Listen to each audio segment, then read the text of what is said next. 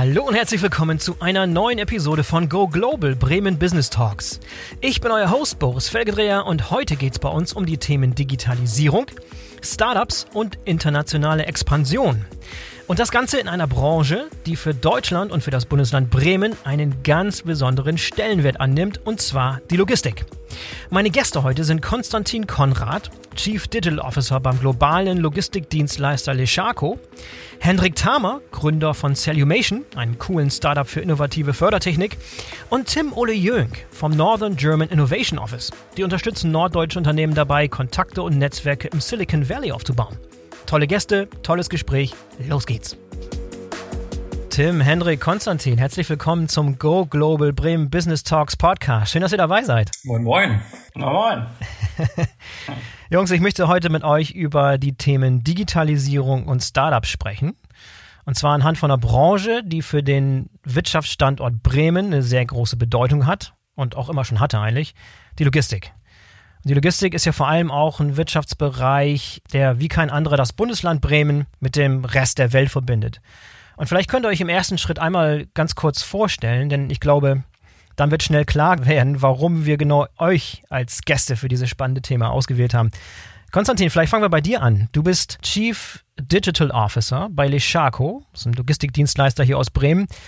Stellst uns einmal kurz das Unternehmen vor, um dann die Frage zu beantworten, warum braucht eigentlich ein Logistikdienstleister in Bremen heutzutage einen Chief Digital Officer? Ja, vielen Dank, Boris, das mache ich gerne. Ähm, wir, wir als Leschaco sind ein international tätiges Logistikunternehmen. Wir sind Inhaber geführt mit Hauptsitz hier in Bremen. Wir sind eigentlich auf all den klassischen Feldern der Logistik unterwegs, Seefracht, Luftfracht, Kontraktlogistik, aber auch dem Tankcontainer. Das macht uns ein bisschen besonders. Und wir sind besonders stark. Das ist so ein bisschen unsere Nische in, in, in der Chemie, sind spezialisiert auf Gefahrguttransporte. Das, ähm, wie gesagt, auch für Übersee und über alle Transportträger. Und ja, das so in, in, in Kürze mal zu Leschaco. Auf deine Frage, warum braucht, äh, warum braucht Leschaco ein CDO? Ähm, das, das ist so ein bisschen mit auf meinem Mist gewachsen, ähm, wie, wie ich ins Unternehmen gestoßen bin vor zwei Jahren. Ähm, ähm, haben mein Vater und ich äh, uns die Frage gestellt, wie, wie, wie kann ich vielleicht mhm. früh irgendwo Mehrwert äh, stiften und dem Unternehmen helfen. Und so sind wir, so sind wir auf diese Funktion gekommen. Ich glaube, der heutigen Zeit ist das wahnsinnig wichtig, auch gerade für Logistikunternehmen irgendwo ähm, so eine Funktion und egal in welcher Ausgestaltung, aber so eine, so eine Funktion vorzuhalten, denn äh, aus meiner Sicht äh, ähm, ja, sind heute in unserem, in unserem Themenfeld sind eigentlich irgendwo alle, alle Projekte, alle strategischen Themen ähm, auch ähm, Digitalthemen. Äh, und so, so ist es, glaube ich, auch wichtig, ähm, dass das über so eine Funktion äh, auch in der Geschäftsleitung bei uns verankert ist und ähm, wir so den, den digitalen Themen einfach auch mehr Gewicht verleihen. Ja, interessant. Und es sei vielleicht noch dazu gesagt, dass das Unternehmen schon 1879 gegründet wurde. Das heißt, euch gibt schon seit über 140 Jahren und ihr habt schon einiges an Wandlungen und Veränderungen mitgemacht im Laufe dieser Geschichte. Also ein richtiges Urgestein sozusagen. Henrik, kommen wir zu dir. Du bist Gründer und CEO von Cellumation, ähm, ein sehr interessantes Startup hier aus Bremen. Was macht Cellumation genau? Cellumation macht eine ganz äh, klassische äh, Intralogistikaufgabe, nämlich Fördertechnik. Mhm. Also wir bewegen eigentlich die, wir sind das Herz der, der Logistikhalle, bewegen Objekte von A nach B, aber in einer ganz anderen Technik, als sich äh, vielleicht die, die, ähm, ja, die man sich so vorstellen kann. Man kennt ja die ganz normalen Förderbänder, die für bestimmte Sachen äh, ausgelegt sind und äh, kilometerlange Stahl- und Eisenketten sind. Und wir haben das ganze System eigentlich ein bisschen neu gedacht. Also unser, unser Förder, Förderband besteht aus kleinen Elementen, sechseckig mit drei Rädern. Und die können wir zu beliebigen Layout zusammen kombinieren und alles machen, was an Objektbewegung möglich ist. Wir sind super flexibel, sparen Platz und Kosten für die Logistik und sind auch, Thema Digitalisierung, eigentlich ein, so gesagt, ein Software-Förderband. Also wir machen alles mit mhm. Software. Mhm. Wir haben ein Element und die Software erledigt alles, was äh, gemacht werden soll. Deswegen mhm. Ist es auch, die Brücke zur Digitalisierung ist äh, sehr, sehr nah. Ja, vor allem, wir müssen auf jeden Fall einen Link in den Shownotes zum, zum Video packen, denn das muss man mal gesehen haben. Ne? Ich finde das immer so faszinierend, wie sich die, die Pakete über eure, eure Förderbänder bewegen, sie wie von Geisterhand, das sieht aus wie so ein Tetris-Spiel, ist hervorragend. Ich glaube, spektakulärer kann Fördertechnik nicht aussehen als bei euch. nee, und Fördertechnik wurde auch lange äh, Also es gibt jetzt ja Roboter in Logistikhallen, es gibt Drohnen, es gibt überall Sensoren, aber die Fördertechnik ist immer gleich geblieben. Und das, das haben wir aus Bremen ja gedacht, das müssen wir mal ändern. Das ist sehr schön. Da können wir gleich noch, auch nochmal wesentlich tiefer da einsteigen. schauen wir mal.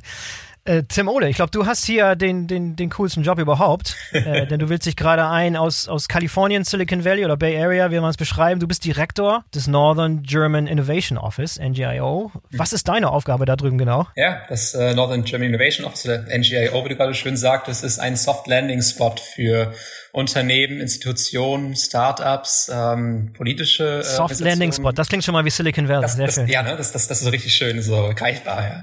Also wir, wir sind, wir sind eine Initiative, an der die Wirtschaftsförderung Bremen beteiligt sind. Und zwar vertreten wir die Bundesländer Bremen, Hamburg und Schleswig-Holstein seit 2018 und äh, bieten eben Zugriff auf das Ökosystem hier. Und ähm, du hattest es gesagt, äh, Bremen und Logistik, natürlich der das äh, äh maritime Tor zur Welt mit Bremerhaven und, und den Autoverladeterminals.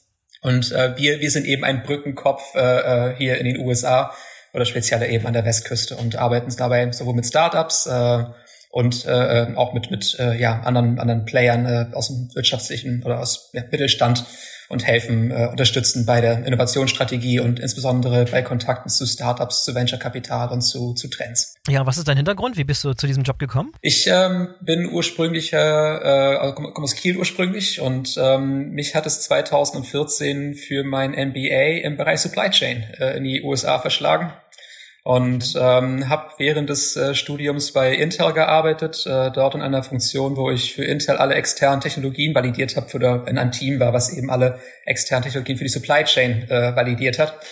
Und äh, bin danach dann über diese Umwege von Arbeitsvisum und so weiter und so fort selber durch eine Zeit lang äh, im Startup mit dabei gewesen. Die haben dann damals gerade unsere Seed-Runde eingesammelt, auch im Silicon Valley. Ähm, das Startup hat es dann leider nicht geschafft in Jahr eins nach, nach der Seed-Runde.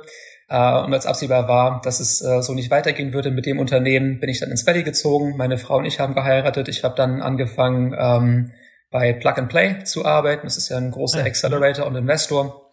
Mhm. Und ähm, hatte auch da wieder mit der Supply Chain Industrie zu tun. Und äh, dann 2018 aber gab es die Möglichkeit äh, des Northern Germany Innovation Office und ich darf hier eben eigentlich alle Hüte tragen. Einerseits die Corporate Innovation Seite, die Venture Capital Seite, die Accelerator Seite, die Startup Seite. Also das, das macht sehr, sehr viel Spaß. Ja, coole Sache. Dann lass uns mal direkt einsteigen ins Thema. Du kennst bestimmt Mark Andreessen, ne, die Silicon Valley-Legende, die vor einigen Jahren schon mal gesagt hat, Software is eating the world. Mhm. Oder anders gesagt, alles, was digitalisiert werden kann, wird irgendwann mal digitalisiert. Was glaubst du aus seiner Sicht, wie recht hat er damit gehabt und wie weit sind wir bei dieser, bei dieser Evolution, dass irgendwann Software alles irgendwie auffrisst? Naja, ich, ich, ich, ich glaube, ich glaube, wir ähm, ähm, bis, bis, bis bisher kann man, glaube ich, sagen, dass das ein, dass eine Vorhersage absolut zutreffend ist, aber ich glaube, dass da noch ganz, ganz viel neu zu digitalisieren ist und das ändert sich ja auch von Tag zu Tag, die neuen Anwendungsmöglichkeiten. Das, was ich glaube, was eben interessant zu sehen ist, Invention ist nicht gleich Innovation. Ne? Ähm, und, mhm. und, das, was Silicon Valley eben sehr, sehr gut kann und, und, sehr, sehr gut macht, ist, dass wir bestehende Technologien immer wieder für neue Felder ähm, anwenden, dass wir Algorithmen äh, von einer Industrie auf die nächste übertragen äh, und, und nebenbei immer mal wieder neue Geschäftsmodelle dann auch finden hier. Ähm, also das, das wird sicherlich so weitergehen, ähm, aber ich glaube, dass das, äh, bis, bis wir da sind, dass alles digitalisiert ist. Ich meine, wir werden ja auf dem Weg immer wieder neue Geschäftsfelder erstmal komplett aufmachen, äh, die, die dann neu zu digitalisieren sind. Also da ist noch viel ja. Arbeit vor uns. Was glaubst du denn, wie weit der Bereich Logistik, wie weit es dazu trifft? Denn, denn letztlich geht es ja, ich meine, man kann ja behaupten, bei Logistik geht es letztlich immer noch darum, physische Güter zu bewegen. Nicht nur, aber es ist halt ein großer Teilbereich oder ein großer Aufgabenbereich. Aus deiner Sicht ist die Logistik schon, schon, wie weit ist sie fortgeschritten in Bezug auf, wie sehr die Digitalisierung da Einzug gehalten hat? Ja, also ich glaube, dass das Logistik und Supply Chain im Allgemeinen in den letzten sechs, sechs Jahren aus, aus meiner Sicht hier aus dem Valley auf jeden Fall auf jeden Fall einen ganz, ganz großen Sprung gemacht hat. Ich glaube, im Vergleich zu anderen Industrien ist die Logistik oder die Supply Chain Industrie immer noch äh, ähm, hat, hat immer noch an, an vielen Ecken und Stellen zu, zu kämpfen äh, mit, mit Digitalisierung. Ist, äh, würde ich kann mal behaupten, jetzt nicht unbedingt ähm, pushing the envelope, also an, an, der, an der Vorderfront von Digitalisierung im Vergleich zu anderen Industrien, aber hat in den letzten Jahren viel, viel äh, ähm, aufgeholt und, und große Schritte gemacht. Ähm, ich glaube ganz allgemein, äh, dass, dass wir, wenn wir uns die Logistik angucken, äh, eben sehen, ist, dass wir derzeit ja erstmal die Low-Hanging Fruits äh, uns, uns nicht anschauen. Ne? Also alles, was, was Effizienzsteigerung betrifft, alles, was äh, Planung betrifft, alles, was den, den manuellen Teil irgendwo reduzieren kann und, und ähm, ähm, den äh, ja, Human Factor auf, auf äh, die, die gewinnbringenden Maßnahmen refokussieren kann. Ich glaube, das sind ja gerade so die Technologien, die wir jetzt gerade sehen. Ähm, ja. Für die Zukunft, ich bin gespannt, was das Thema Quantum Computing für die Logistik und Supply Chain äh, mit sich bringen wird. Ich glaube, das wird nochmal ein ganz großer äh, disruptiver Wechsel werden. Konstantin Lischako, hast du gerade erwähnt, gibt's jetzt nicht seit gestern, gibt's schon seit über 100 Jahren. Das Unternehmen hat also schon einiges an Zeiten gesehen, vor allem auch Zeiten, in denen es noch keine Digitalisierung gab. Ähm, gibt's für euch so ein paar Schlüsselmomente in der Firmengeschichte, ähm, wo ihr gemerkt habt, Moment, da tut sich gerade was in Bezug auf Digitalisierung? Oder war das eher so ein schleichender Prozess? Gute Frage, ja. Also wenn mein Vater hier heute wäre, der würde dir sagen, wir, wir machen bei Leschake schon Digitalisierung seit den 60er Jahren. Ähm, und wir haben da, glaube ich, schon, äh, mein Vater dann damals sehr früh irgendwo die Zeichen der Zeit erkannt, haben sehr früh irgendwo auch in, äh, in IT investiert.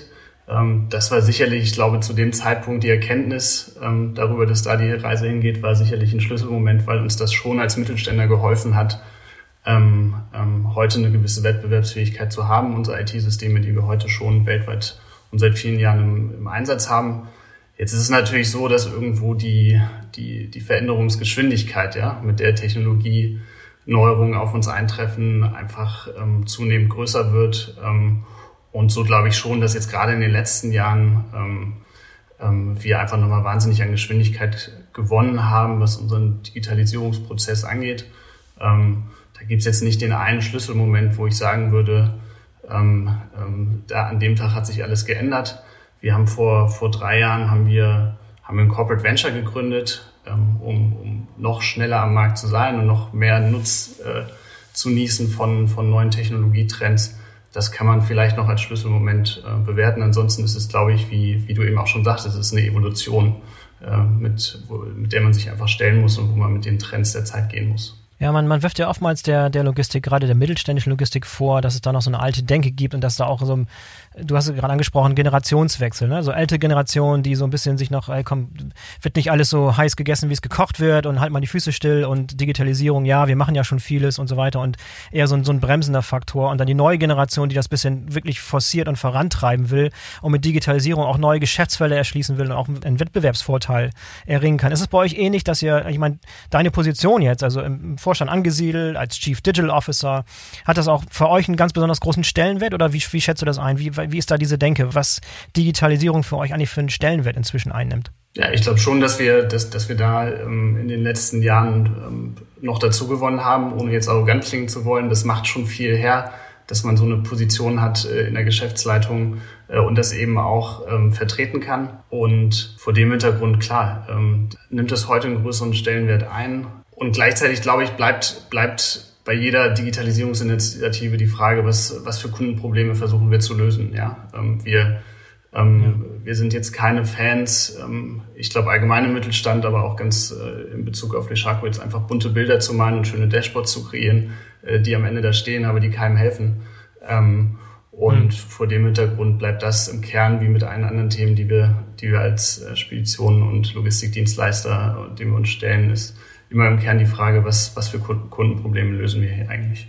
Ja, das ist ein gutes Stichwort für dich, Henrik. Kundenprobleme. Also wenn ich das deine Technologie anschaue, sieht sehr spektakulär aus und äh, macht, macht was her, auch visuell.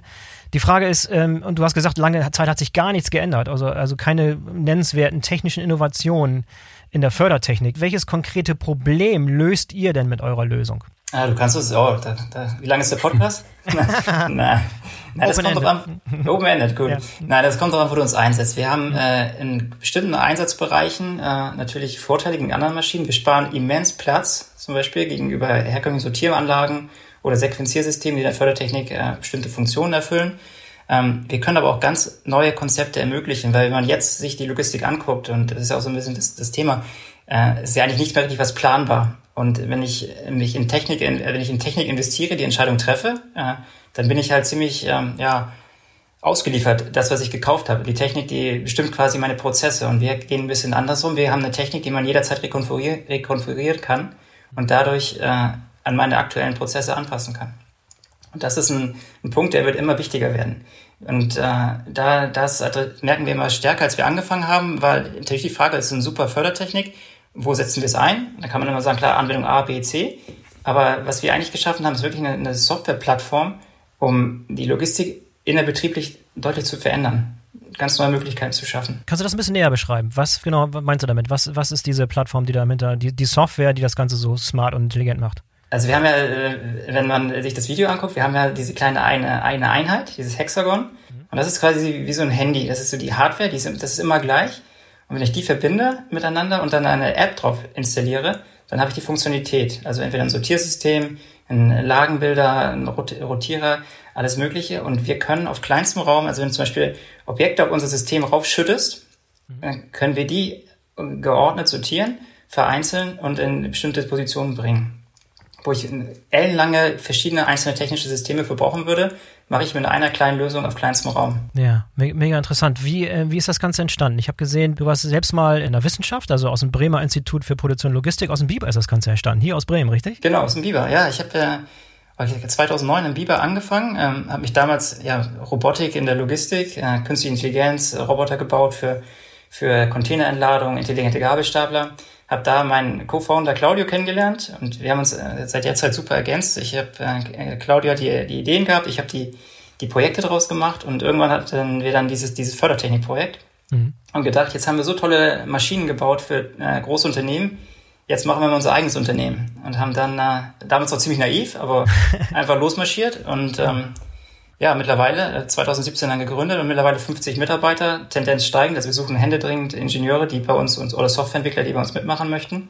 Ja. Und äh, haben so einen Zahn der Zeit getroffen. Jetzt ähm, der Drang zu automatisieren ist wirklich größer geworden, äh, weil ich erstmal wenig Leute finde, die das machen, aber gleichzeitig auch eine ganz andere Effizienzanforderung habe durch das gestiegene Paketaufkommen. Ja, habt ihr euch damals irgendwann mal die Frage gestellt, wo der Standort des Unternehmens eigentlich sein sollte? Oder war es von vornherein gesetzt, ihr kommt aus dem Biber, also bleibt es in Bremen? Oder war mal die Verlockung da, Mensch, wir, wir gehen gleich in Silicon Valley, wir rufen gleich bei, bei, bei Tim an oder wir, wir gehen nach München oder nach, oder nach Berlin, um die Softwareentwickler zu, zu bekommen? Oder was, äh, was war da eure Denke? Nee, Bremen schon. Also wir haben ja durch das, durch das Biber und die, die ganze Verbindung auch zu den Institutionen, die es so gibt und die uns ja auch super unterstützt haben in Bremen. Also wir haben ja die die, die, es gibt verschiedene Schulungen für, für Gründer. Es gibt diese Startup-Szene, die ja gerade entsteht durch äh, Startup Bremen. Ähm, das war schon eine gute Sache und außerdem ähm, fühlen wir uns hier wohl. Ähm, und wir, wenn wir unsere Ehefrauen fragen würden, glaube ich auch nicht, dass die jetzt so begeistert wären, wenn wir sagen würden, wir verlegen den Firmensitz. Ähm, deswegen ist ja. alles rund, das passt aber auch von, das, ja. wir sind auch noch immer noch, unsere, unsere Standorte sind in der Nähe der Uni. Ähm, und da ist natürlich essentiell, das ist auch eine schöne Sache an Bremen. Man hat die, die Tradition der Logistik, den Hafen, große Unternehmen wie BDG oder andere, ähm, aber gleichzeitig auch diese Hightech-Komponente in Bremen an der, an der Uni oder in den mhm. Fachhochschulen, was hier da ist. Und das ist ein interessanter Mix, ja. der hier der sehr spannend ist. Tim, das ist ja auch eines, eines der Stärken, die, die das Silicon Valley hat. Ne? Also die Nähe zur Stanford-Universität und dieser ständige Austausch zwischen, zwischen Forschung und Startups. Das ist ja wie so eine wie so ein Revolving Door, ne? Also mhm. ein raus, äh, äh, das ist also ein, ein, ein Klüngel, ein Ökosystem, was das Ganze erfolgreich macht. Äh, siehst du da Parallelen zu dem, was, äh, was Salumation hier gerade erlebt hat? Also auf, auf jeden Fall die, die, das, was du gerade sagtest, die, das Zusammenspiel zwischen universitärer Forschung, ähm, Wirtschaft ähm, und, und äh, dieser, dieser Ballungsraum, den wir haben, ist auf jeden Fall es ist auf jeden Fall äh, äh, ähm, ein ganz relevanter Aspekt natürlich. Ich habe gerade in Vorbereitung nochmal angeguckt, wenn ich das Silicon Valley äh, ähm, auf eine Landkarte lege und über Bremen lege, und in Silicon Valley meine ich jetzt wirklich äh, San Jose bis Palo Alto und rüber nach Fremont, dann mhm. äh, habe ich die gleiche, äh, das würde ich eins zu eins, äh, wie Schwanewede, Delm, Horst und dann A1 Kreuz Eupen. Das ist das, das ist das Silicon Valley. Im Silicon Valley haben wir ja. übrigens drei äh, Flughäfen mit internationalen Verbindungen. Wir haben 27 Universitäten. Ähm, wir haben ähm, 183, nee, 183 äh, Unicorns ähm, und, und äh, eine ganze Reihe von, von und äh, circa 4 Milliarden Venture Funding. Ähm, ja. Also es ist, es ist nochmal ein bisschen, bisschen geballter und ein bisschen größer hier einfach. Aber äh, die Einzelnen, wenn man sich anguckt, was, was für, was für Bauteile haben wir im Silicon Valley, was für Bauteile haben wir in Bremen, dann ist da auf jeden Fall äh, eine, eine Verbindung, du sagtest gerade, oder, oder Henrik, du sagtest das auch, äh, Zusammenspiel zwischen, zwischen Technologie, zwischen äh, Wirtschaft und zwischen, zwischen universitärem Bereich. Ähm, das ist schon eine ganz, ganz interessante Gemengelage natürlich. Aber außer, außer der Größe und einfach der Tatsache, dass es eine andere, irgendwie auch eine andere Liga ist, gibt es noch irgendwelche grundlegenden Unterschiede in der Art und Weise, wie Universitäten mit, mit der Privatwirtschaft und Startups zusammenarbeiten, die du erkennst zwischen Silicon Valley mhm. und jetzt hier in Deutschland? Also was, was mir auffällt, ähm, die Universitäten hier, und ich weiß, dass das auch äh, Universitäten in Deutschland ähnliche Programme versuchen aufzusetzen, haben natürlich eigene äh, Inkubatorprogramme und Accelerator-Programme, die allerdings auch nochmal in den USA anders gefördert sind. Und in den USA ist es im Regelfall leichter, IP von aus der Universität herauszulösen und den Startups direkt zu geben. Das ist immer noch, äh, das ist oftmals ein ganz, ganz großes Hindernis äh, im, im deutschen Bereich, wo IP erstmal, äh, ähm, gerade wenn man eben Doktorand ist, natürlich bei der Universität liegt. Und das mhm. kann natürlich gerade nachher, wenn man dann in äh, Finanzierungsrunden reingeht, das ganz, ganz schwierig machen. Ähm, also so ein bisschen die, die rechtliche Struktur, die, die Infrastruktur, äh, äh um, um ähm, Technologie aus dem universitären Bereich dann zu äh, äh, auf, auf den Markt zu bringen, also Commercialization, äh, dass das zu betreiben, das, das äh, funktioniert hier nochmal deutlich anders. Ja, habt ihr da auch irgendwelche Hilfestellungen, also in eurer Funktion jetzt beim NGIO, dass ihr norddeutsche Firmen enger mit dem Silicon Valley vernetzt und verbindet, auch äh, universitär? Also jetzt zum Beispiel auch irgendwas mit, mit Stanford oder auch irgendwelche anderen Universitäten, die da sind, ja? Wie, wie sieht das konkret aus? Ja, also ähm, ich sitze jetzt übrigens gerade direkt auf dem Campus in Stanford ähm, äh, und hier den Podcast mit euch auf. Und äh, in Stanford arbeiten wir beispielsweise beispielsweise zusammen mit so Einheiten wie dem Center for Digital Health oder dem Center for Human Centered AI. Und wenn ich sage zusammenarbeiten, heißt es, dass äh, wir, dass, dass wir dort eben Kontakte haben, uns regelmäßig austauschen und äh, immer un, un, ungefähr oder auch genauer wissen, was gerade an diesen äh, Zentren läuft und äh, wissen, wo es Anknüpfungsmöglichkeiten gibt für für äh, Partnerschaften und für gemeinsame mhm. Projekte. Das kann dann mal so aussehen, dass ähm, beispielsweise wenn das Center for Digital Health äh, ähm, ähm, macht, macht äh, gemeinsam hier mit den Firmen wie, wie ähm, Apple und anderen großen Tech-Unternehmen oftmals Forschung, als damals die Apple Watch rausgebracht worden ist mit den Sensoren und so. Und dort sind also immer, immer Kontaktmöglichkeiten in die, in die Wirtschaft rein. Und, und äh, wir können ähm, eigentlich immer an die jeweiligen äh, ähm, Managerinnen und Manager äh, verbinden, die Entscheidungen treffen, mit wem wo zusammengearbeitet wird. Und äh, natürlich haben wir oftmals Mittelstand in Deutschland, die sehr fokussiert und sehr gut sind in dem, was sie machen und deswegen einen sehr interessanten Sparring-Partner oftmals bieten, entweder für Startup-Technologie oder auch für universitäre Forschung. Und äh, mhm. diese Verbindung können wir, können wir herstellen, ja. Konstantin, spielt der, die, der Bezug zur Wissenschaft und zu Universitäten für euch eigentlich auch eine, eine große Rolle? Ja, absolut. Also wir sind auch Ausbildungsunternehmen ähm, seit, seit vielen Jahren, ähm, kooperieren immer mehr, auch mit, auch mit überregionalen äh, Universitäten, versuchen das zu forcieren und ist, glaube ich, ein ganz, ganz wichtigen, wichtiges Element in, in in all den Herausforderungen, denen wir uns auch, die wir uns auch stellen müssen als, als mittelständisches Unternehmen. Du hast es vorhin schon angedeutet, dein, dein Bezug zu, zur Startup-Szene. Ihr habt da selber ein Corporate Venture gegründet, also ein Unternehmen ausgegründet. Wie, wie würdest du generell eure Zusammenarbeit mit der Startup-Szene beschreiben? Habt ihr eine große Verbindung, enge Verbindung zur Startup-Szene in Bremen zum Beispiel oder allgemein zur Startup-Szene? Weniger. Wir haben uns damals vor drei Jahren wirklich für diesen fokussierten äh, Ansatz äh, entschieden, indem wir gesagt haben, okay, das Budget, sage ich mal, was uns zur Verfügung steht, für, äh, für solche Initiativen wollen wir fokussiert in, in, in ein Startup investieren. Und ähm, damit sind wir auch sehr zufrieden. Also ähm, aus, aus diesem Corporate Venture heraus ähm, ähm, gibt es da einen ganz anderen Bezug und eine ganz andere Verquickung in in die Startup-Szene. Das funktioniert wahnsinnig gut und geht dann auch wieder zurück auf uns, äh, auf uns über, beziehungsweise äh, sind wir Nutznießer, aber ähm, unser Ansatz war damals vor drei Jahren zu sagen, okay, wir wollen, wir wollen diesen Weg gehen. Wir glauben daran, dass wenn wir die richtigen Leute zusammenbringen äh, und mit den nötigen Frei Freiheiten ausstatten, dass, dass da viele coole Dinge entstehen können. Und deswegen sind wir auch ganz mhm. zufrieden damit, jetzt drei Jahre später, dass wir den Weg damals so eingeschlagen haben. Ja, jetzt, jetzt kann man ja schon fast behaupten, es gibt gerade so einen so einen Boom in Bezug auf Logistik, Logistik-Tech, Log-Tech, Startups in Deutschland auch gerade. Und immer mehr Rede davon, dass äh, immer mehr digitale Speditionen, immer mehr digitale Logistikdienstleister, die auf der Szene aufpoppen. Wie schätzt du das ein? Ist das für euch eine, ist das eine Bedrohung? Ist das eine Bereicherung? Ist das äh, willkommener Wettbewerb? Oder wie schätzt du diese, dieses Aufkommen von den sogenannten digitalen Speditionen ein? Ja, inter interessanterweise sind wir damals mit einem Businessplan losgelaufen, äh, in dem wir gesagt haben, wir wollen, äh, wir wollen dieses Corporate Venture als digitale Spedition irgendwo äh, platzieren. Da haben wir jetzt ein paar Mal gepivotet, haben in, inzwischen ein ganz anderes Geschäftsmodell ähm, aber so sind wir damals losgelaufen ähm, und ähm, haben das damals ähm, zu der Zeit irgendwo erkannt, haben gesagt, wir müssen da mehr machen auf dem, auf dem Feld. Heute ähm, sehen wir das nicht, sehen wir das nicht als Bedrohung. Wir nehmen das sehr ernst. Ich glaube, man, man kann sich da viel abgucken von den, von, von den digitalen Speditionen und von den Startups, die sich, die sich breit machen. Äh, ich finde, da sind ganz, ganz viele tolle, tolle Ideen und Gründer und Unternehmen daraus entstanden und vor dem Hintergrund befruchtet das eher uns dann auch in unserer, in unserer Dienstleistung, in dem, was wir machen, versuchen wir uns ein bisschen was abzugucken. Ja, vor allem hast du als Startup, wenn du jetzt ein Startup, keine Ahnung, in Bremen oder in Hamburg oder irgendwo in Deutschland gründest, hast du immer das Problem, du hast ein kleines Team und du hast eine, überhaupt gar keine internationale Präsenz. So.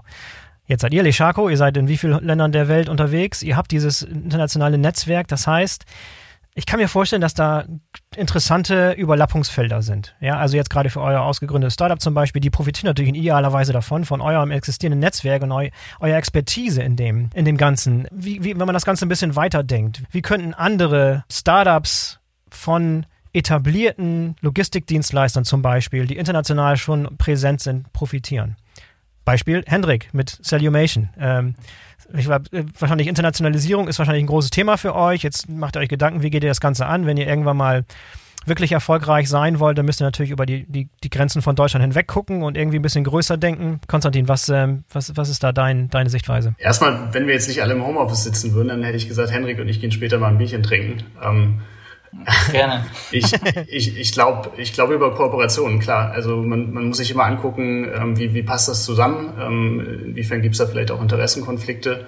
Ähm, aber grundsätzlich bin ich ein Riesenfan davon, das irgendwo äh, zu verquicken und irgendwo die, das Wissen, ähm, die, die Expertise, die über viele Jahre entstanden ist in etablierten Unternehmen, irgendwo mit dem, mit dem Drive, mit den Ideen aus, äh, aus Startups zu verquicken und irgendwo Kooperationen zu finden. Also ich glaube schon, dass das in, in der Tat eine Sache ist, auch dann für die, für die digitalen Speditionen, äh, die natürlich alle hohe Ambitionen haben. Äh, so eine Internationalisierung, die frisst viel Kapital, die frisst auch viel Zeit und, und, und Mühen. Und vor dem Hintergrund, ich glaube, der, der, der, gemeinsame Weg äh, ist sicherlich über Kooperation in dem Feld. Ja, Tim, was ist da euer Ansatz? Was habt ihr für Mechanismen oder für, für Programme, um etablierte Unternehmen, vielleicht auch aus dem Mittelstand in Deutschland, enger mit der Startup-Szene, sei es in, im Norddeutschland oder sei es auch international, zu verbinden und mhm. zu verknüpfen? Mhm. Also be bevor ich bevor ich auf die Frage direkt eingehe, vielleicht mal kurz zu dem einfach äh, das was was äh, du gerade sagtest äh, was ihr gerade besprochen habt. Ähm, dieser, diese Idee der Open Innovation, der Zusammenarbeit mhm. ist unglaublich wichtig und ist, ist äh, etwas, was hier ja auch ähm, im Valley auf jeden Fall zu beobachten ist. Ne? Und ähm, gerade, ich glaube, wenn man so drüber nachdenkt, natürlich äh, ähm, haben wir, wir alle Mitbewerber und haben wir alle Konkurrenten und, und irgendwo sind, sind Aufträge endlich, aber ähm, ähm, gerade, na, es ist ja nämlich so, dass das äh, die, die Auftragsbücher äh, leer, leer unbedingt sind. Ähm, und ich glaube, generell im, im Bereich, und das ist für Logistik und Supply Chain genauso wie auch für, was weiß ich, Health Tech oder Energie oder wie auch immer, sobald ich als, als Unternehmen oder eingesessenes Unternehmen mit Startups arbeite oder Startups untereinander mit, äh, zusammenarbeiten, ähm, äh, komme ich gemeinsam weiter. Und ich glaube, die, die Denkweise, die wir brauchen, ist, dass es immer besser ist, ein, ein äh, kleineres Stück von einem ganz großen Kuchen zu haben, als ein ganz großes Stück von einem ganz kleinen Kuchen zu haben. Das heißt, mhm. wenn ich ein Startup finde, was für mich interessant ist, was eine Lösung für mich äh, gerade bietet oder was, was mir einen Mehrwert äh, bietet, für mich selber oder für, mein, für meinen nächsten Kunden, dann äh, kann ich davon ausgehen, dass meine Mitbewerber äh, einer ähnlichen Lösung interessiert wären. Wenn wir jetzt alle gemeinsam uns aus einer Industrie kommen, die das gleiche Startup anschauen und alle feststellen, dieses Startup funktioniert, äh, können wir alle dem Startup gemeinsam mehr Ressourcen geben. Wir haben alle Anteil daran und wir werden im Endeffekt davon nachher mehr profitieren, als wenn wir von Anfang an gesagt hätten, oh, jetzt war schön leise und bitte keiner mit keinem mehr reden und nicht mehr teilen. Also ich glaube, das einmal zur, zur, zur Denkweise so. Ähm, zu deiner Frage, was, was wir konkret anbieten können ist, wir sitzen hier natürlich äh, im, im Spinnennetz drin und, und ähm, arbeiten und sind verbunden eben mit einer Vielzahl von, von ähm, Accelerator-Programmen und mit einer Vielzahl von, von auch den äh, ähm, Digital äh, oder digitalen Abteilungen, Innovationsabteilungen von äh, aus verschiedensten Industrien. Äh, und, und unsere Serviceleistung ist ja genau die, dass wir eigentlich immer diesen ständigen Kontakt mit all diesen Spielern halten und fragen, woran arbeitet ihr gerade und welche Startups seht ihr, die gerade, äh, ähm, ähm, die vielleicht noch nicht auf einem ganz großen nationalen äh, ähm, äh, Präsentierteller sind, aber die demnächst dorthin kommen werden. Ähm, und wir gehen an die Startups ran und gucken natürlich auch, ob das äh, ein möglicher Anwendungsfall ist für, für unsere Partner in Deutschland. Das gleiche ist natürlich auch der Fall eine Firma wie Salumation. Ähm, ähm, äh, entweder deren Technologie hier an, an Abteilungen ranzubringen, hier an die Kunden ranzubringen, beziehungsweise auch unser Netzwerk in Deutschland äh, mit, mit äh, Startups in Deutschland zu teilen ähm, und, und äh, generell diesen, diesen Austausch zu fördern. Und natürlich können wir, ähm, ich weiß, dass ihr letzte Woche mit Lutz Pertling von der OHB einen Podcast hattet. OHB ist ja auch einer unserer Partner und, und ähm, äh, für die OHB gucken wir eben auch natürlich sehr gezielt ins, ins äh, Aerospace-System rein und gucken uns dort Startups an, die in dem Bereich up and coming sind. Und ähm, wir können da eben sehr, sehr zielgerichtet vorgehen und, und ähm, ja, auf den jeweiligen Partner zugeschnitten dann dieses Scouting und im nächsten Schritt Dealflow äh, bereitstellen. Hendrik, vielleicht mal dich gefragt aus deiner Sicht, was würdest du denn von so einer Zusammenarbeit versprechen? Wo, wo hakt's gerade? Wo könntet ihr die größte Hilfe gebrauchen? Also wir haben sogar schon äh, unsere, unsere Fühler nach Silicon Valley ausgestreckt. Also Tim war ja schon mal bei uns zu Besuch. Mhm. Wir hatten aber auch letztes Jahr im, im Oktober bis Dezember das äh, German Accelerator Programm vom Bundesministerium Silicon Valley gemacht. Und da hatten wir, es war dann natürlich nicht in Amerika wegen den Beschränkungen, aber wir hatten dann ähm, von Remote quasi immer abends äh, Workshops und Mentoren, die uns ein bisschen halt dieses äh, Silicon Valley-Denken auch ähm, äh, präsentiert haben, was äh, tatsächlich am Anfang wirklich, äh, ui, also wir hatten dann am Ende einen Pitch gemacht, wo unser Produkt gar nicht mehr vorkam gefühlt. So, das war dann wirklich äh, komplett anders, aber auch cool, hat Spaß gemacht, hat super Spaß gemacht. Wir haben viele Kontakte ge ähm, gemacht. Bei uns ist natürlich, äh, wir, wir leben halt vom E-Commerce und E-Commerce ist global und wir werden mittelfristig auch ein globales Unternehmen sein. Und ähm, das, was, was vorhin schon von Konstantin auch angeklungen ist, also die Kooperation, das ist halt das, was wir was wir brauchen. Wir haben jetzt ein gutes Netzwerk ähm, äh, drüben, also in, in Amerika. Aber wir suchen jetzt halt die Partner, mit denen wir dann wirklich dann äh, im, im nächsten Jahr oder im, im Jahr danach den Sprung machen können. Das ist halt eine Sache, die, die natürlich vor allem als, äh, als neues Unternehmen nicht, nicht ganz einfach ist. Und wenn man es alleine versucht, ist es wahrscheinlich auch relativ ähm, aussichtslos. Deswegen, wir, wir bauen uns gerade hier unsere, unsere, unsere Basis auf in Europa und gucken aber schon mit einem Auge jetzt, wie, wie geht's weiter? Also wie muss Cellumation sich weiterentwickeln? Und da sind diese Angebote natürlich, wie, wie von Tim oder auch von, von dem Accelerator, den wir jetzt gemacht haben, sind natürlich super. Einfach um schon mal reinzutauchen und so das Gefühl zu kriegen, was, was für, wie, wie funktioniert das alles? Welche, welche Partner gibt es? Wo kann ich andocken? Wo kann ich äh, das Ökosystem äh, präsent werden? Äh, was sind Investoren, die zu meinem Startup passen? Das sind alles so Sachen, die sind super mühsam selbst aufzubauen. Ja. Das hat ja hier in Deutschland schon lange gedauert. Ja. Wenn ich dann überlege, dann noch das woanders zu machen, in einem anderen Land, ähm, dann, äh, nee, also das ist dann auch nicht mehr effizient. Ja, ihr müsst ja vor allem auch irgendwann mal anfangen, äh, international eine Truppe aufzubauen. Ne? Ich würde ja nicht immer nur am Standort hier in Deutschland bleiben. Momentan seid ihr nur hier in, in, äh, in Bremen oder seid ihr international schon irgendwo vertreten? Nee, wir sind nur, nur in Bremen. Also wir haben drei Standorte in Bremen, sind ein bisschen verteilt. Ja. Ähm, äh, wir haben äh, ja einen spanischen Partner, ähm, aber die sind halt unser Partner, unser Investor in der Runde. Ähm, aber wir, wir haben noch keinen anderen weiteren internationalen Standort. Aber das wird kommen. Also wir, wir merken schon, es zieht an und wir müssen jetzt, wir sind gerade dabei, uns Unternehmen so aufzustellen, dass wir diese, diesen, uns auf diese Skalierung noch vorbereiten. Ja, hat denn, hat denn jetzt diese, diese Corona-Phase und dieses Remote-Arbeiten auch ein bisschen zum Umdenken bei euch dazu beigetragen, dass man vielleicht sagt, pass mal auf, vielleicht brauchen wir nicht alle an einem Standort, vielleicht kann man auch irgendwie den, den Pool der potenziellen Mitarbeiter zum Beispiel global erweitern und nicht alle irgendwie hier in Bremen sitzen haben, sondern irgendwo in der ganzen Welt rekrutieren. Ist das für euch auch schon auch schon ein Gedanke oder schießen die Preußen äh, nicht so schnell? Ja, doch, also es hat sich natürlich alles wie bei, wie bei allen total geändert. Alles ist dann online geworden, klar. Und es funktioniert auch so intern sehr gut. Ähm, äh, ich bin immer noch ein Freund davon, wenn wir jetzt wirklich internationale Partner haben, also man müsste sich schon mal ein paar Mal sehen. Es ist also, da, das funktioniert ja nicht über Video. Also das ist für uns, das war auch ein bisschen der Nachteil von dem Online-Programm.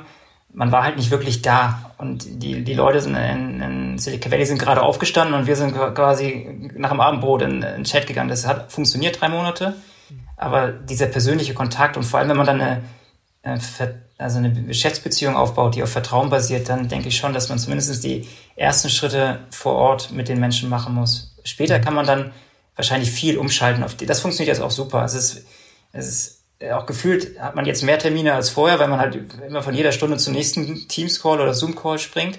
Ja. Äh, das kann ich mir dann schon vorstellen. Also, dass man so oft hin und her fliegen müsste, das, das glaube ich nicht mehr. Aber für die Akquisition und für die, für die Geschäftsanbahnung essentiell. Ja, Konstantin, wie war das bei euch? Äh, wie habt ihr diese, diese Krise und die damit verbundene ja, Unterbindung dieser Kontakte äh, wahrgenommen und gelöst. Äh, denn Logistik ist immer noch, basiert immer noch sehr, sehr stark auf persönlichen Beziehungen. Ihr seid international aufgestellt, ihr könnt eure internationalen Mitarbeiter gar nicht so sehen wie vorher. Was hat das für euch, äh, was hat das mit euch gemacht, diese Krise? Einiges auf jeden Fall. Also äh, um, um ein, eine Sache zu nennen, wir waren über Nacht paperless. Ähm, was uns vorher genau 100, 142 Jahre Zeit in Anspruch genommen hatte und viel, mir auch viele Mühen in den Jahren zuvor, äh, wie wir da hinkommen.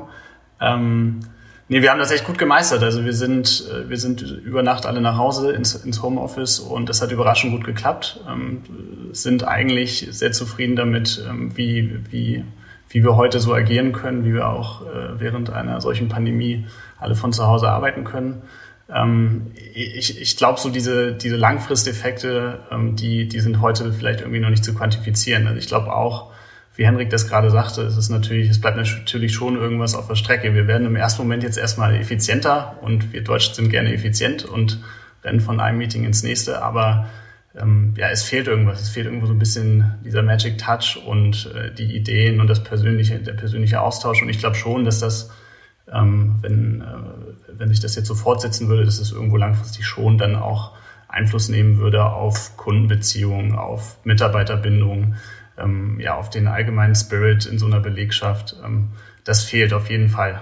Tim, das ist auch ein, auch ein Aspekt, der nicht ganz an Silicon Valley vorübergegangen ist. Also dieses ganze Remote hm. hat jetzt auch ein bisschen dazu geführt, dass äh, jetzt sich auch einige Firmen schon aus dem Silicon Valley verabschiedet haben, sich irgendwie nach nach Miami aufgebrochen sind oder nach, nach, nach Austin, Texas. Ähm, das ist auch ein Trend, der nicht ganz an Silicon Valley vorbeigegangen ist, oder? Ja, das, also, ja, Stimmt schon, das, das ist richtig. Also ähm, äh, einer der, der großen Nachteile des Silicon Valleys, ähm, gerade auch für Startups, sind einfach die, die Kosten hier. Also ja. äh, Mietkosten, Lebenshaltungs Lebenshaltungskosten, all, all sowas.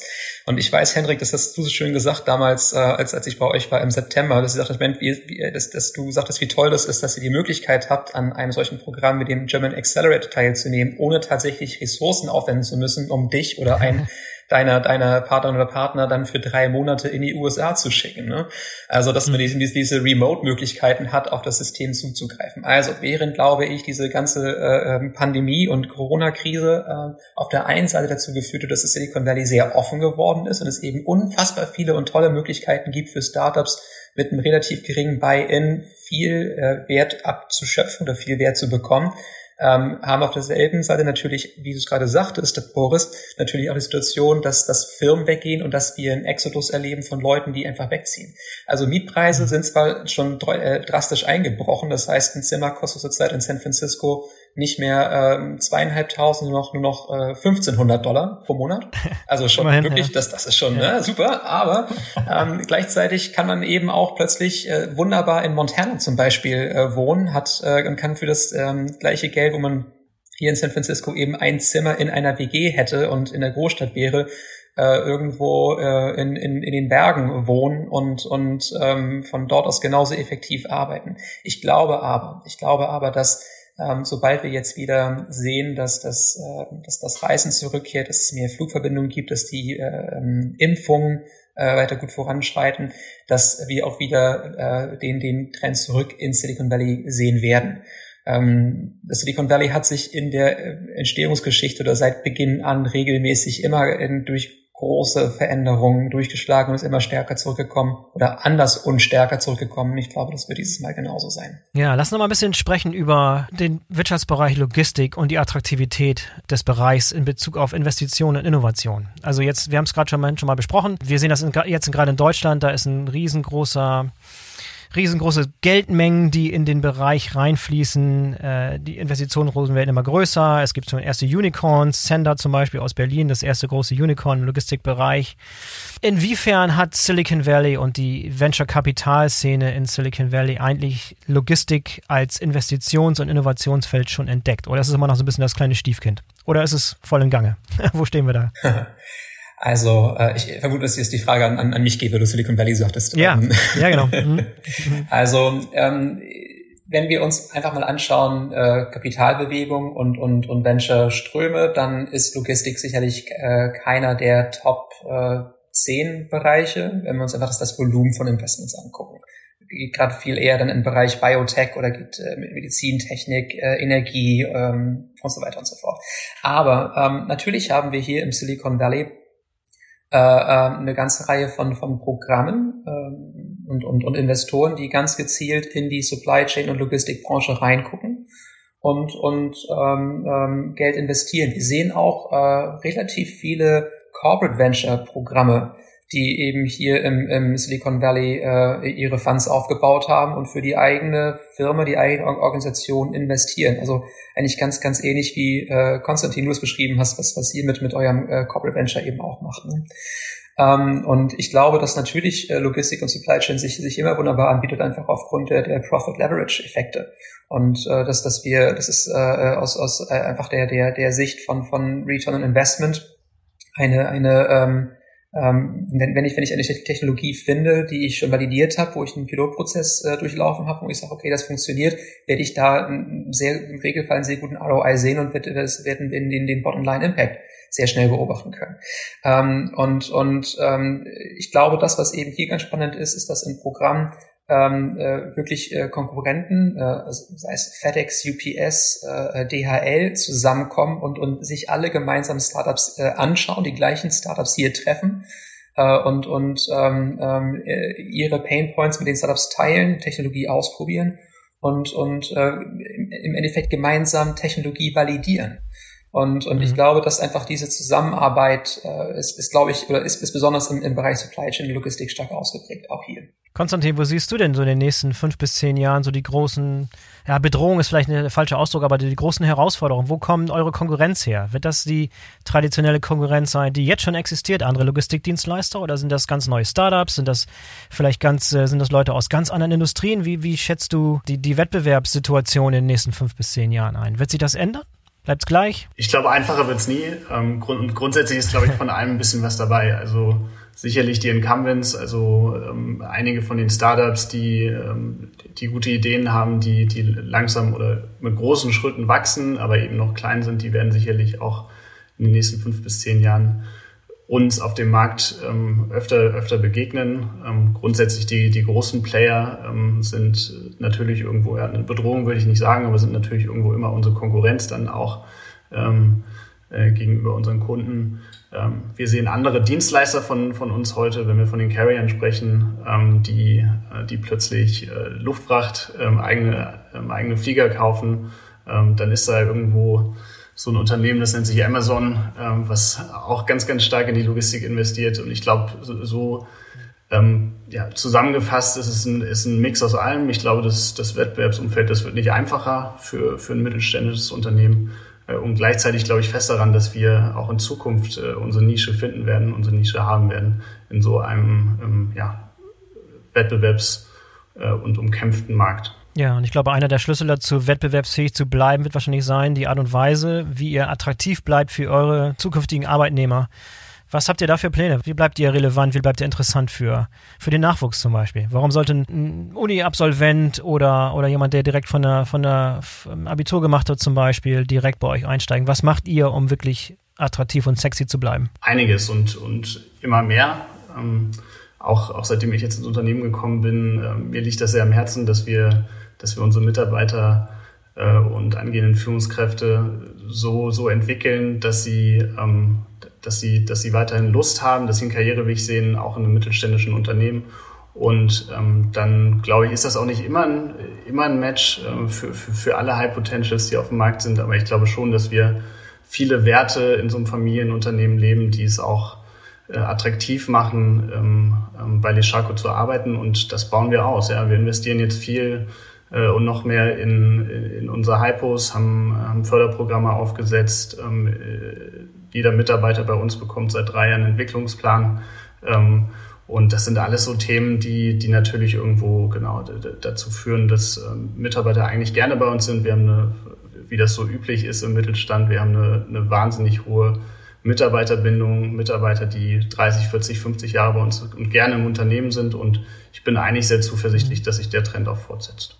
Konstantin, ich, ich glaube, was, was äh, einfach auch ein hervorragendes Zeichen und Signal einfach ist, die Tatsache, dass, dass, dass ihr in, in dir eben ein, ein Chief Digital habt, dass ihr einen Corporate Venture Arm habt. Ähm, glaube ich, dass das, was, was wichtig sein wird, ist und, und was zu verstehen ist, ist, Startups wenn Startups eine Sache nicht haben, ist es Zeit. Ähm, Funding natürlich ist, ist auch wichtig, aber, aber Zeit und, und ähm, ja, Zeit, Zeit ist fast noch äh, ein Vielfach fast noch die wichtige Ressource. Und natürlich möchte ich als Startup gerne mit den ganz großen Kunden wie Amazon oder wie Walmart arbeiten. Wenn ich mit denen einmal reinkomme, dann habe ich es hinterher geschafft, alles klar. Aber bis ich dort die Strukturen durchlaufe, dass ich an die richtige Person rankomme, der ich mein Produkt vorstellen kann, die versteht, wie mein Produkt funktioniert und weiß, wo im Unternehmen das anzu, äh, am besten zu pitchen, anzusiedeln ist. Das ist die Herausforderung. Ich glaube, dass da Mittelstand ein ganz, ganz großes äh, äh Potenzial hat. Und genau gerade mit so einer Struktur wie bei euch bei, bei Lesharko, wo ihr eben, ihr habt in der Geschäftsführung, du bist jetzt in der Geschäftsführung, du bist für den Bereich Startups und Digitalisierung äh, verantwortlich. Ihr habt, ihr habt Kapital dafür auf eurem Balance Sheet. Ähm, das, das glaube ich, sind genau diese Sachen, die äh, ich mir noch viel mehr wünschen würde für viel mehr Unternehmen in Deutschland, weil ich glaube, dass das eben genau das ist, was eigentlich Mittelstand für Startups so attraktiv macht. Und, und äh, wenn wir es mhm. eben schaffen, äh, ähm, ähm dort einfach äh, mehr und regelmäßig äh, Pilotprojekte durchzuführen, äh, Startups in Deutschland, äh, Startups von ganz egal, wo sie herkommen eigentlich. Ich glaube, dass das wirklich das ist, was Mittelstand so besonders äh, qualifiziert dafür. Ja, bin ich bei dir. Und da, da, da gibt es auch gewisse Parallelen, glaube ich, ne? Dann zu Startups, was uns vielleicht im Mittelstand dann von einem Konzern unterscheidet. Ich glaube, warum sind Startups, warum, warum, warum ist der Mittelstand oder Familienunternehmen, warum, warum sind wir attraktiv ähm, am Arbeitnehmermarkt? Ich glaube grundsätzlich, jetzt sehr schwarz-weiß, aber grundsätzlich sind Mitarbeiter befähigt, befähigt eigene äh, Lösungen zu suchen, eigene Dinge zu treiben. Und ähm, das wollen wir uns natürlich, auch wenn, wenn wir jetzt in den nächsten Jahren größer werden, das wollen wir uns wahren. Das ist äh, ganz wichtig in unserer Unternehmenskultur, dass Mitarbeiter einfach die Freiheit haben und den Bock haben und einfach Dinge reißen und nach vorne rennen. Und das, ähm, das kann man in Startups, glaube ich, sehr gut und auch bei uns, äh, bei der Schako. Und was denn da noch bei der Logistik hinzukommt, es gibt ja wohl wenige Wirtschaftsbereiche, wo du schon relativ jung so eine internationale Karriere machen kannst. Ne? Also bei euch im Konzern zum Beispiel, ich gehe davon aus, dass, keine Ahnung, wenn ich in Bremen Abitur gemacht habe und, und so ein Trainee-Programm mache, zum Beispiel bei euch, oder, oder kann ich relativ schnell eine internationale Karriere machen, auf eine Art und Weise, wie ich das wahrscheinlich bei, bei wenig anderen äh, Unternehmen könnte. Ne? Genau, also wir schicken schon unsere Auszubildenden, schicken wir schon ins Ausland ähm, für einen ja. Äh, ja, mehrmonatigen äh, Aufenthalt und das ist was, äh, was wir seit, seit, seit eh und je ähm, irgendwo treiben, was mein Vater geprägt hat. Ähm, wir, haben, wir haben Mitarbeiter bei uns ausgebildet und dann ins Ausland geschickt, oft dann mit dem Auftrag, mal eine Firma aufzumachen. Inzwischen äh, haben wir dort Firmen, aber halten natürlich an der Philosophie fest, dass wir Mitarbeiter auch so fördern. Und das ist ganz, ganz wichtig für den, für den interkulturellen Austausch, für den, für den Spirit von so einer Unternehmung.